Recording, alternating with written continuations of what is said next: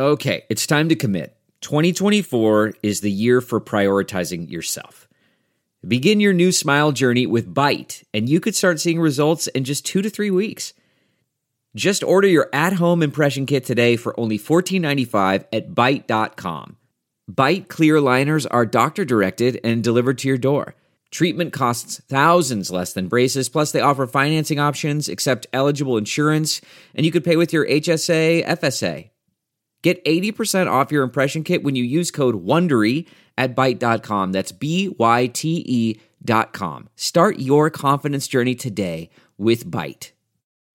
Hi there, it's Julia Louis Dreyfus. You may know me from my podcast called Wiser Than Me, where I talk to older women and get their wisdom from the front lines of life. I was amazed by how many people told me our show made them look forward to getting older, which is why I'm here to talk about season two of the show. Sally Field, Billie Jean King, Beverly Johnson, Ina Garten, Bonnie Raitt, just to name a few. All hail old women. Wiser Than Me season two is out now from Lemonada Media. Hi, everyone. Welcome to Dishing with Digest. I'm Stephanie Sloane, editorial director, here with Mara Levinsky, senior editor. Hi, everyone.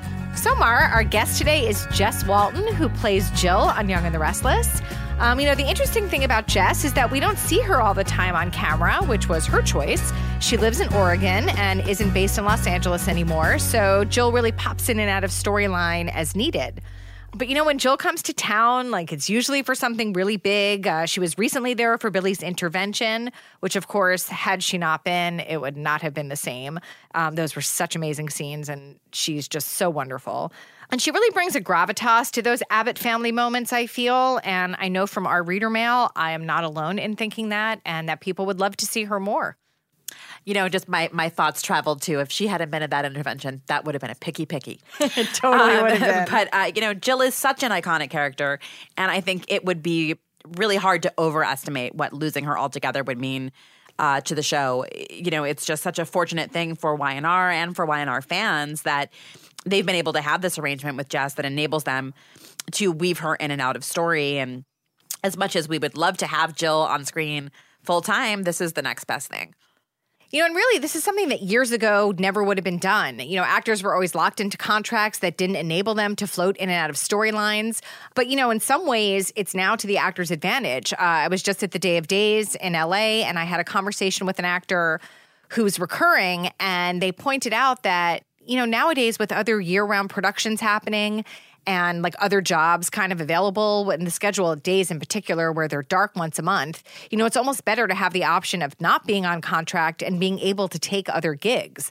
You know, but as I've said before, I love when people come to visit. I think it's so great how shows have embraced using actors in short term capacities because it really does enhance story, in my opinion. Absolutely, I agree. And I, you know, I think it's something where we've seen it happen over the years from time to time. Like I'm almost thinking of like Paul Leyden or Paolo Seganti, I feel like came back to As the World Turns for like a little burst, or Eden Riegel would come in as Bianca from time to time.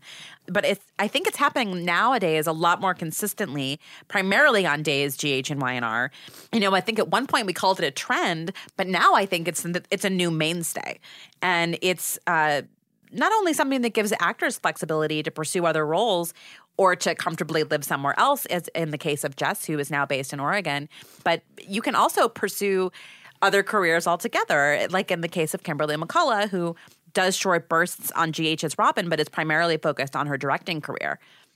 You know, for some reason, I think of B&B and how like different it would be if instead of uh, fully retiring, um, if B and B and and Susan Flannery had worked something out where, mm-hmm. you know, some sort of similar arrangement to Jess, where we would see Stephanie in shorter term storylines. It's kind of hard for me to imagine what would have taken Stephanie away from all the family that she has in LA.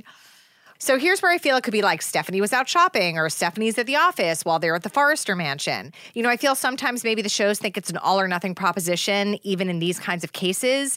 Um, and I would have been fine, like, to see Stephanie a few times a month and have mentions of her in between, but still have Susan as a presence on the B&B canvas. Well, there there are recurring characters who spend the majority of their time off screen, and you know, I'm certainly not saying I wouldn't want to see more of some of these folks, but to your point, I guess I don't find myself wondering where they are or how they're spending their time when they're not on screen. I will say, you know, particularly as the GH editor, but really also as a longtime viewer, uh, I if I could pick anyone who has kind of retired from the business to make short term visits, it would be Jane Elliot uh, as Tracy on GH.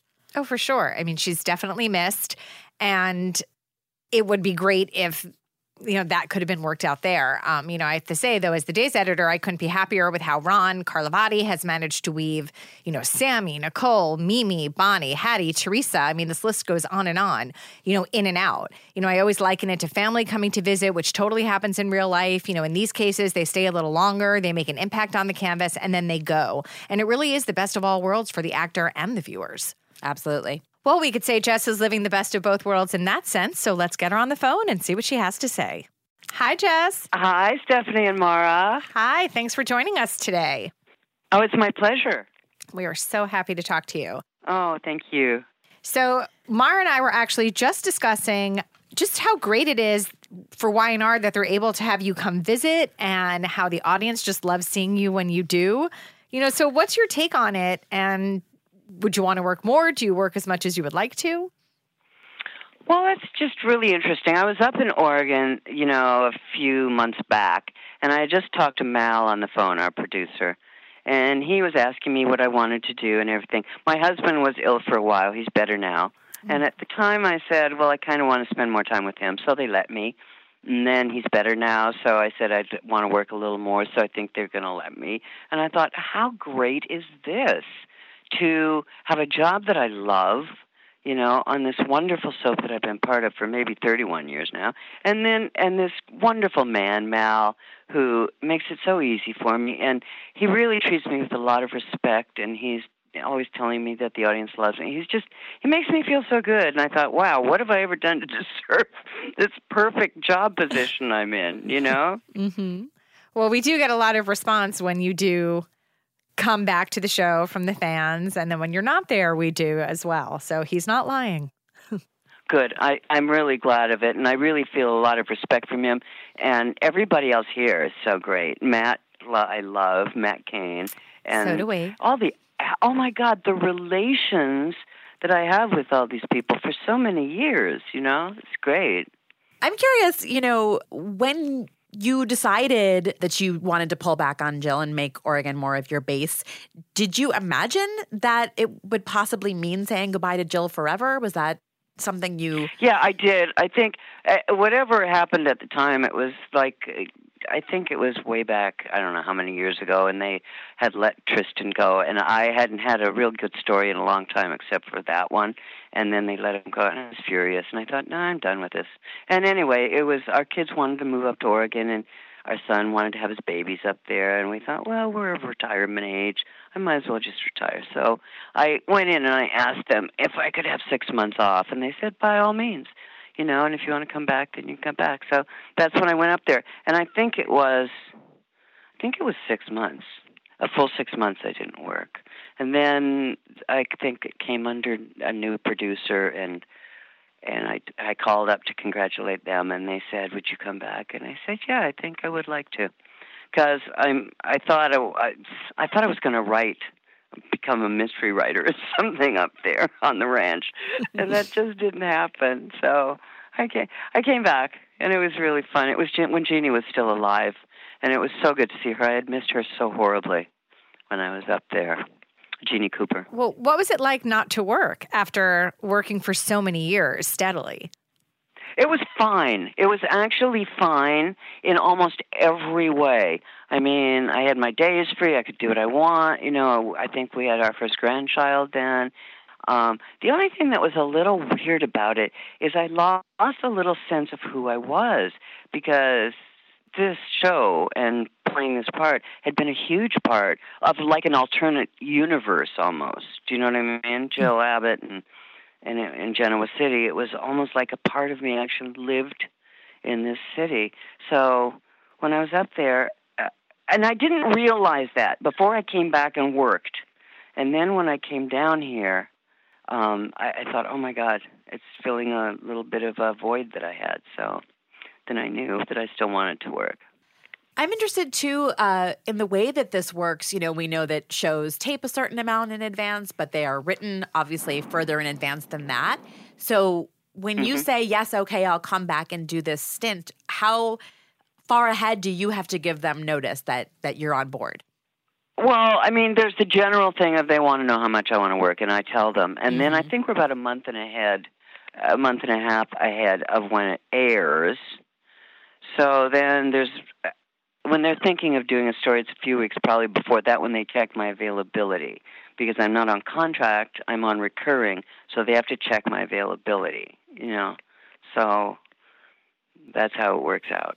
So before Mara and I were getting ready to talk to you, we looked at your IMDb page, and your first credit appeared in 1969 on that. I know. That's the year I came here. It was the Guns of Will Sonnett was the Yes, first credit we saw. was. Um, so yeah, tell us, Walter Brennan. Walter Brennan. wow. Um, so tell us what Yeah. brought you to LA, and, were, and was it directly from Michigan? And when you knew that this is what you No, I was to do? born in Mich- I was I was born in Michigan, and my dad worked for Mutual of Omaha, and he was moving up in the company, and we finally and all through the Midwest. My sister was born in Iowa, and then he started out as a little salesman, and he worked his way up to vice president, and we ended up in Omaha, Nebraska, in Mutual of Omaha. And then he was made the head of the company for Canada, so we moved up to Toronto when I was about 10 or 11. And I was raised up there. Um, and then then I was in the theater up there, and my roommate was Victor Garber, who's an actor, a Broadway actor. And he was my roommate, and his mother was my manager. And she was coming down here to sell a singing group that Victor was in. And she was meeting with some um, musical uh, producers and managers.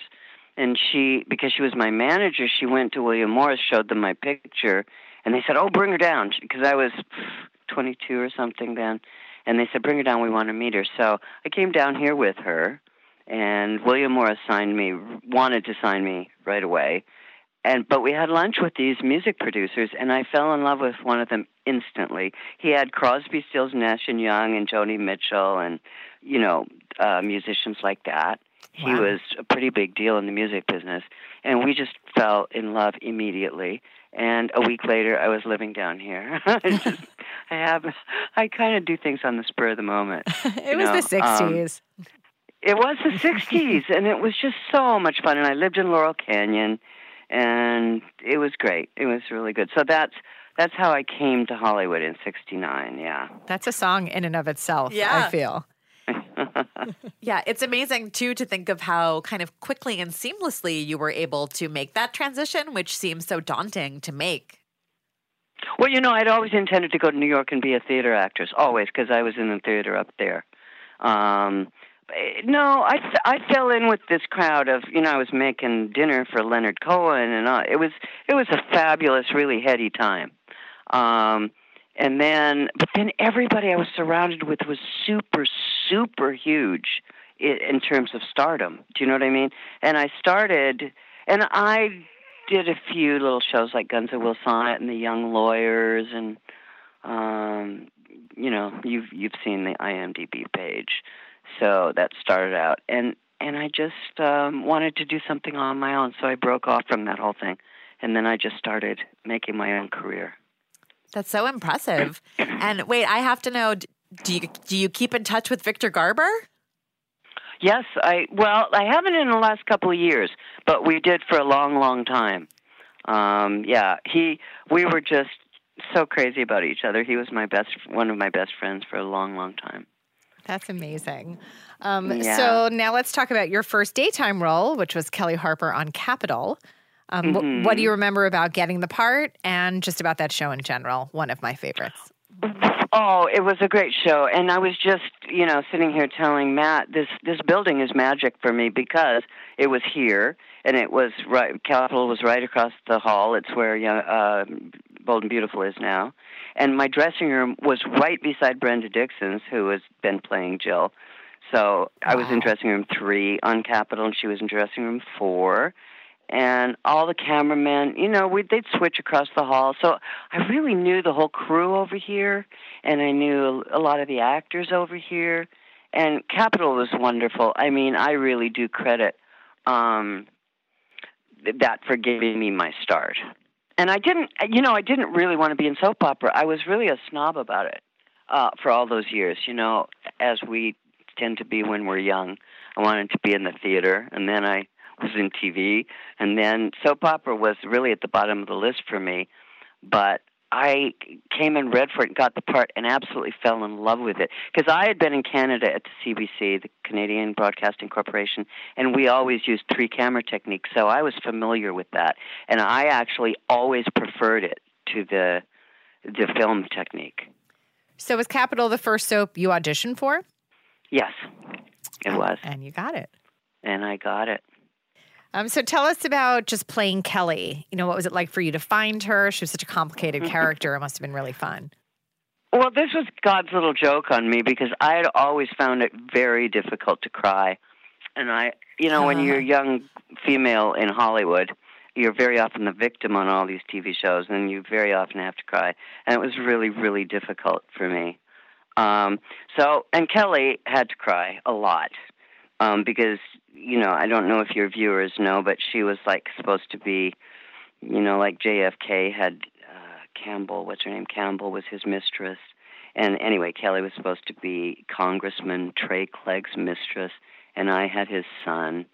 And um anyway, I finally I went up and I spoke to John Conboy and I said, "Please, John, when can I stop crying?" And he said, "N- "Never, honey. You're the victim on the show." it was so horrible. Oh my god, I hated it. And then Lola Falana was my agent, and uh yeah, there is.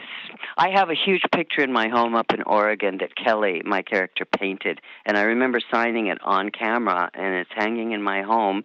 It had been sitting up in the attic of CBS for many years before a friend of mine found it and said, "Oh my God, I'll bet Jess would love to have this," and indeed I did.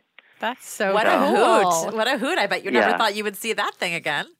I never did. It was a huge story point, yeah, too. That picture was real important in the story. So I loved Capitol a lot. It was three years I was on Capitol. Uh, what was uh, John Conboy like to work for and with?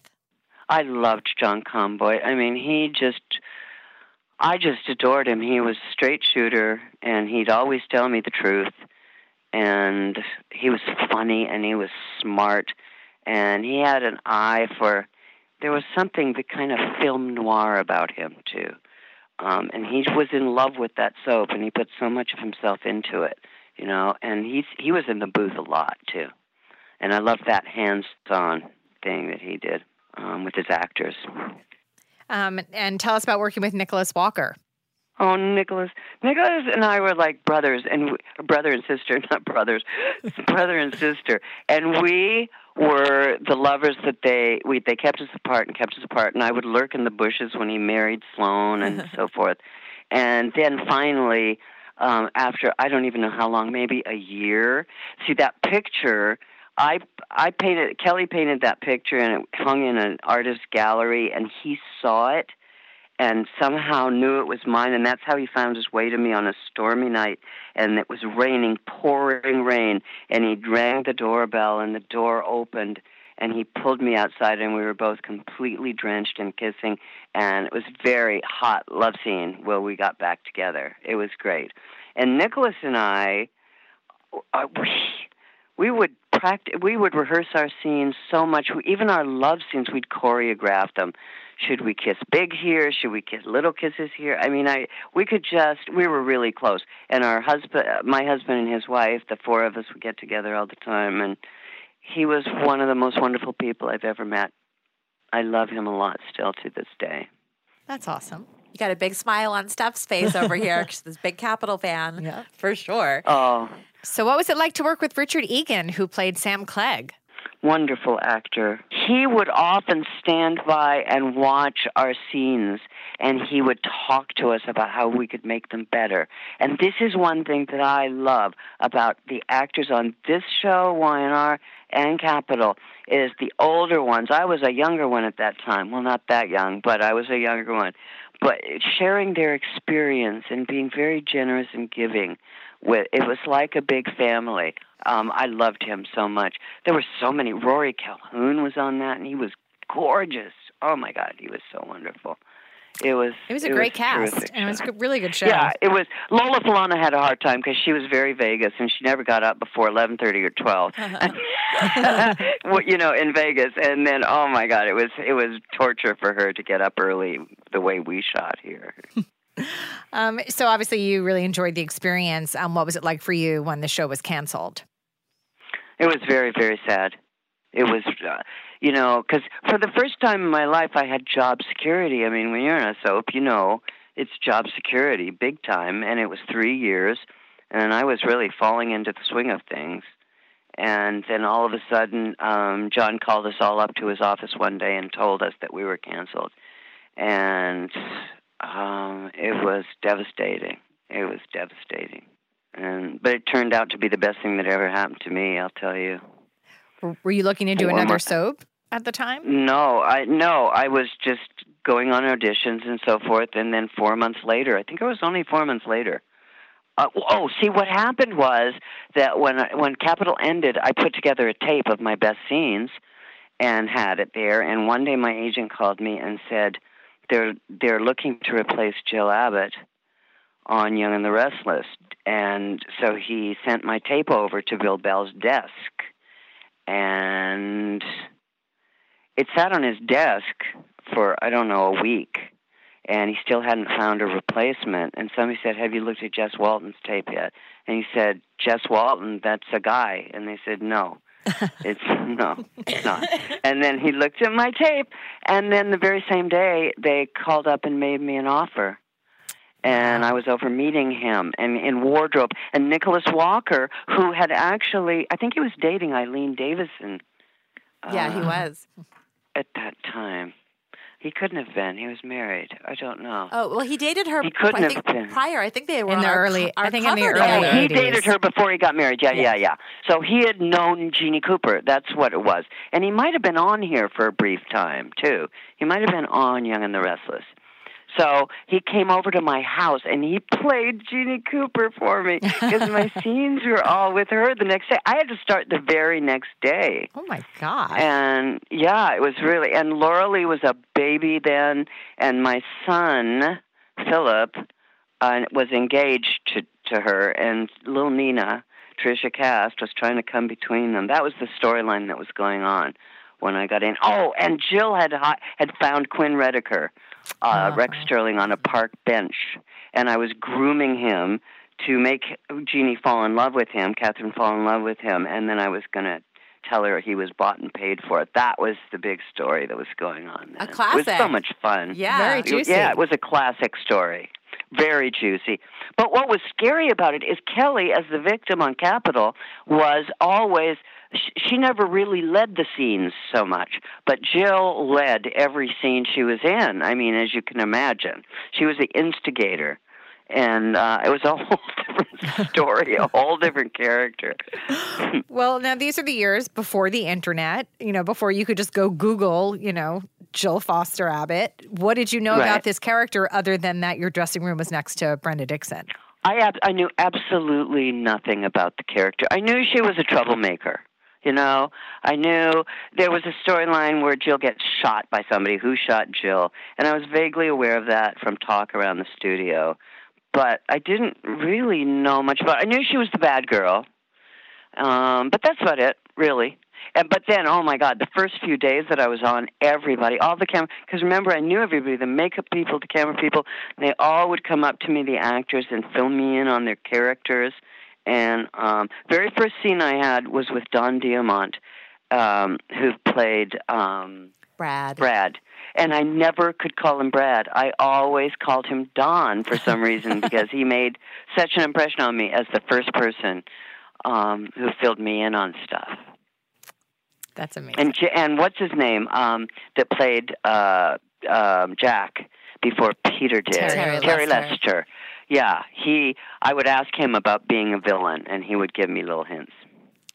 So it's it's interesting, you know, Jill is like was remains such an iconic character, but she was iconic as you know, played by Brenda for lo those many years. Were you intimidated at all about winning her fans over, winning the Jill fans over? No, I wasn't even really aware of that until years later about all the fans that she had had.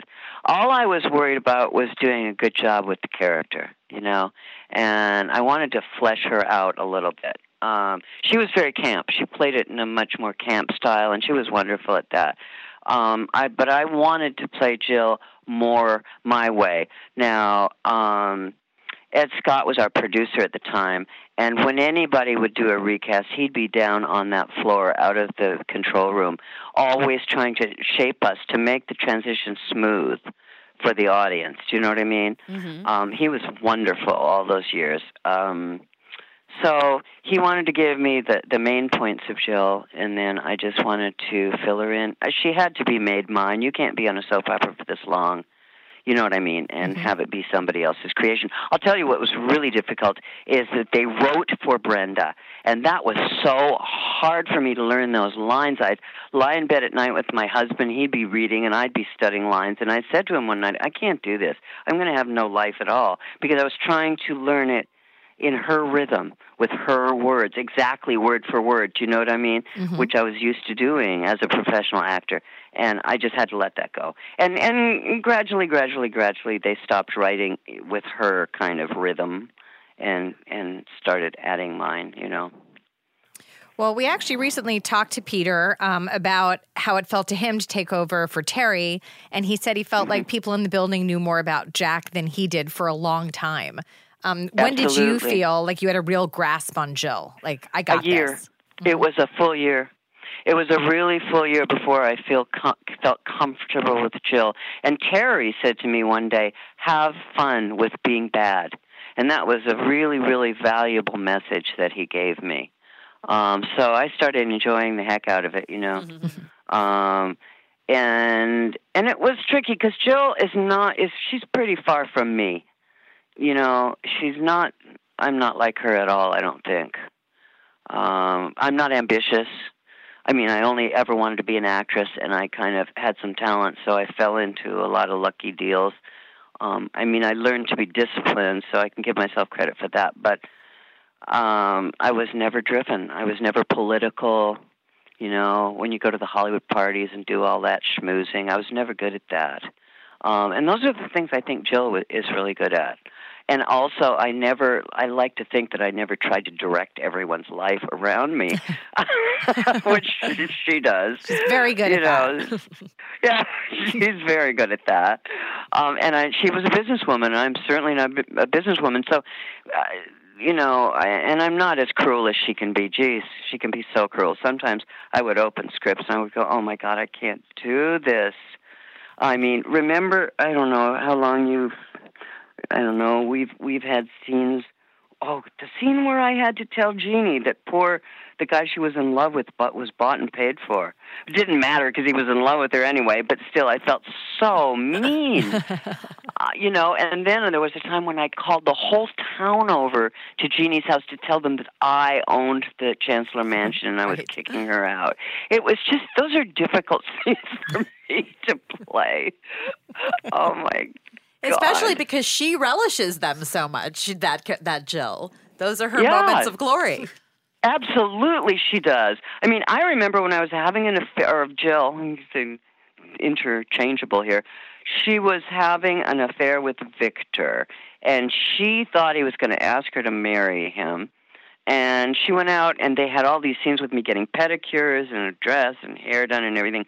And then I march over to the Jabot boardroom where the whole Abbott family are there, and Victor, unbeknownst to Jill, is lurking in the corner.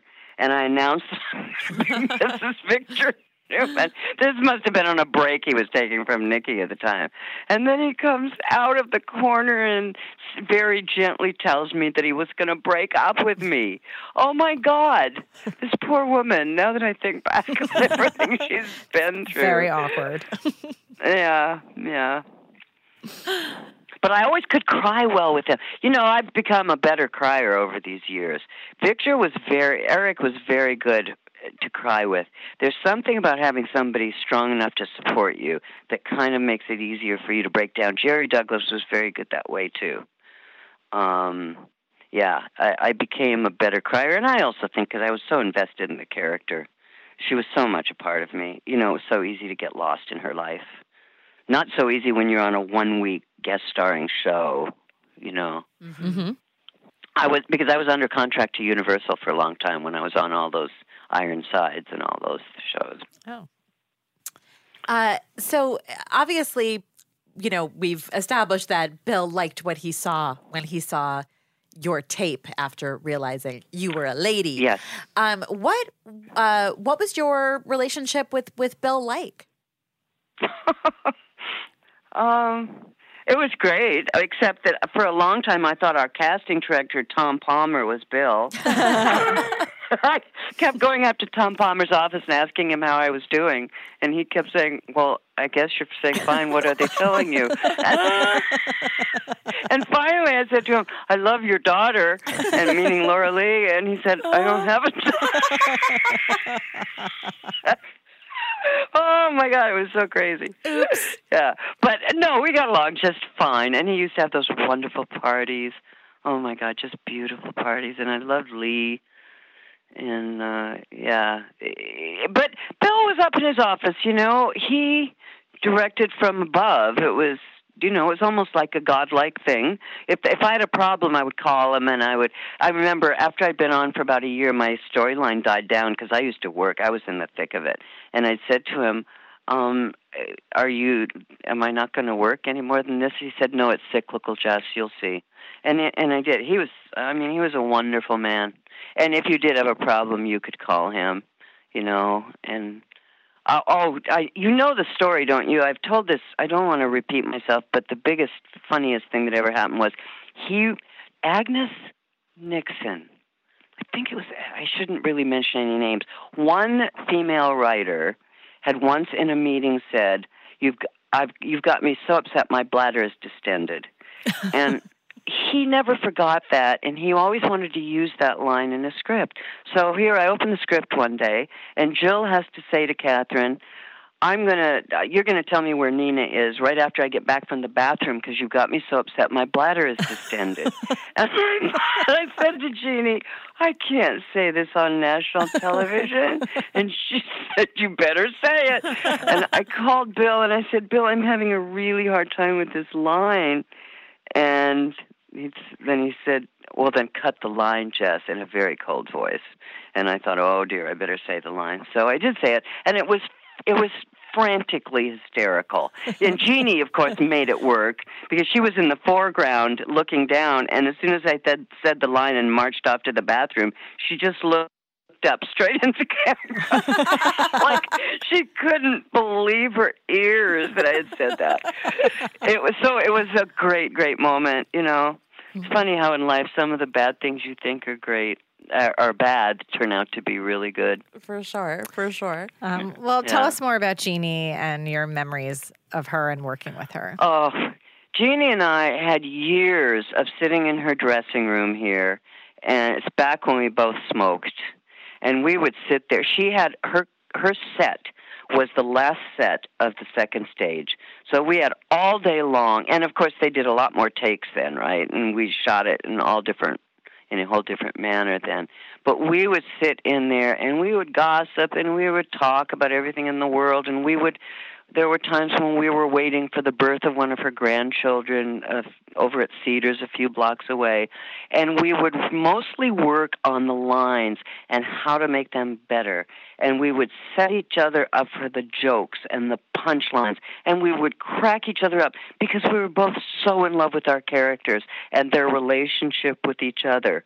It, it was unbelievable. I've never had a relationship like it. She was magnificent. She really, really was. And we had more fun. Oh my God. Yeah, so that was, we'd go out there and we would think of names to call each other. Because if you, sometimes if you say a name or the writers get in their idea like an old relic it, it comes out all the time so we would try to think of variation on that theme and we would have so much fun thinking up names to call each other It sounds like, you know, to really play such great rivals and my goodness, were the two of you fantastic together. There has to be that trust and that lack of ego to let the other person have the jab or the win. I mean, it's very. Uh, oh my God, that's exactly it. That was exactly how it was with her. She would set me up for the punchline, or I would set her up. Or I remember one time she had to crack me over the head with a vase, and I would go, and she said, You should go down cross eyed. And so I did. Like, right, just dropped out of the camera lens cross eyed. And I remember when we had the fight in the attic, we didn't like how our doubles were doing the scene. We thought they were both wimpy. So we did them. We did it ourselves. And she, oh God, she must have been in her seventies then for sure. And we went over on the couch. Uh, the the couch tipped over. She was a trooper. I'm telling you. And every time I approached one of these scenes, I thought I have to be careful of her. And she always ended up whooping me. there was one time in a courtroom when I think I was trying to get the house away from her um, it was a time when I was wearing this long fall, and I said to her, "Be careful of my hair because it will come off." Well, she spent, of course, the whole time in the fight with me on the floor, and she was sitting astride me, trying to rip my hair off me because. I had told her that. Um, she she was hysterical. She was hysterical. Um, we thought we would kind of talk about some of your other co-stars. Um, tell us about working with Jerry Douglas. Oh, Jerry Douglas was outrageous. He just would say anything. Um, I I don't know even what to say about him. He just made me laugh all the time, and he was really easy to act with because he's very he's very paternal. He he really takes care of his ladies. It's in his nature. So he always tried to protect you, you know. Um I remember I had maybe my realest scene uh, ever with Jerry. We were getting divorced on the show and we were in the Abbott living room and we were down by the cutting piece in front of the couch and we were in the middle of a really hot fight scene. And I realized that I'd forgotten that I was Jess and I was Jill. I was Jill, and he was not Jerry. He was John Abbott, and it was the realest acting ever felt to me when I actually forgot who I was, and I was so in that scene. He's a magnificent actor. He really is. That's so lovely. Yeah, I wish his ghost could come back to me. I'll tell you, I would have some fun. That would be cool. I would have some fun if Jerry's, you know, John Abbott's ghost came back.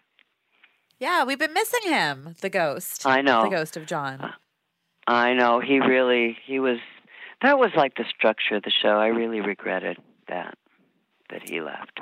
Mm-hmm. Kind of one of those things that, looking back, would they have done the yes. same thing had right. they known? Exactly. Because it yeah. yeah. was such a permanent decision that affected so many It was such lines. a permanent mm-hmm. decision, and he was so structural, mm-hmm. you know. So um, well, let's talk about some of the Billies that you've worked with over the years. Um, tell us about working with Billy Miller. Billy Miller was great. Billy Miller was, he came on and he was instantly Billy to me. I remember the day he came on and I thought he just, he just was. He was such a bad boy. he was, he was a bad boy and it was, it was very hard for him because Jill had really hurt Billy a lot and so it was really hard for him to show any love for Jill. So it would come out very rarely, you know. Um, so yeah, he was a fabulous Billy. There have been many, many Billys. Many Billies. Many Billies. Many um, Billies. What about David Tom, who you worked with as a David young, Tom young was my old? baby. Mm-hmm. Yeah, because he came on when he was so young, and he was the same age as my son, and they used to hang out together off camera, like in real life.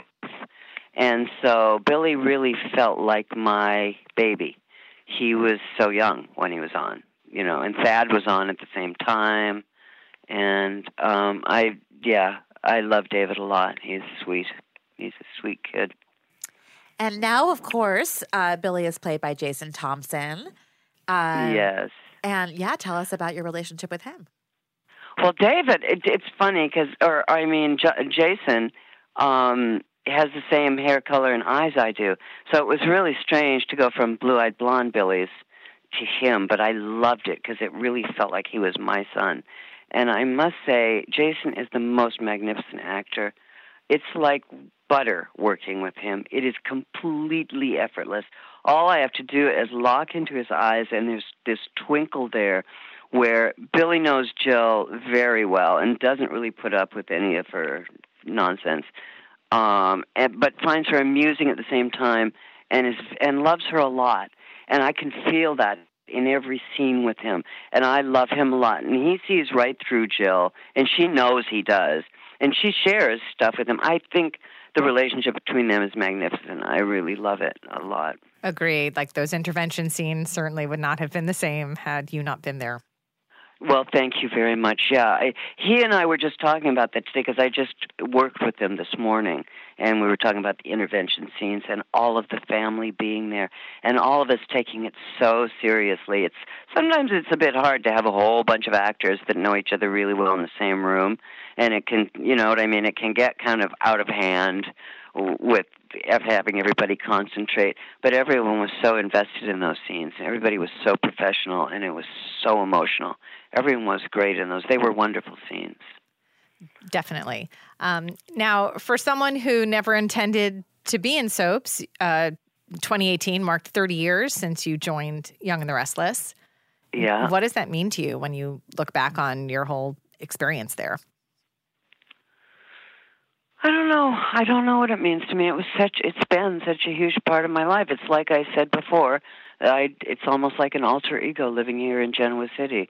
Um, you know, I, I've made my choices about how much I work or don't work, and they've been gracious enough to allow me to do that. But I'll tell you, um, when I hear things like about you know, because I used to be a big businesswoman here in Genoa City, and now I'm really not involved in the business, and I get really kind of jealous. you know, it's the same way when there were weddings or big parties, and one character wasn't invited, and you think, "Damn it, why wasn't I there?" And then you remember how many days it takes to shoot a party and the hardships of that. But I, I kind of, my heart is still partly here all the time. And from what you said, looks like we'll be seeing you more. I hope so. I hope so. Mm-hmm. Well, thank you so much for joining us. It was so fun to take a look back and talk to you. Oh, thank you. I've loved this. Thank you both so much. Yeah, we really, really appreciate it. We both are grinning like fools. I know you can't see you us, can't but see trust. us, but we're very smiley oh, over I'm here glad. in New York. I'm glad. I hope you have a wonderful Thanksgiving. And you Thanks, too. you too, Jess. Have a good day. bye bye. Thank you so much for joining us. Thank you to Jess Walton for being our guest. Be sure to pick up a new issue on sale now and come back next week for another podcast.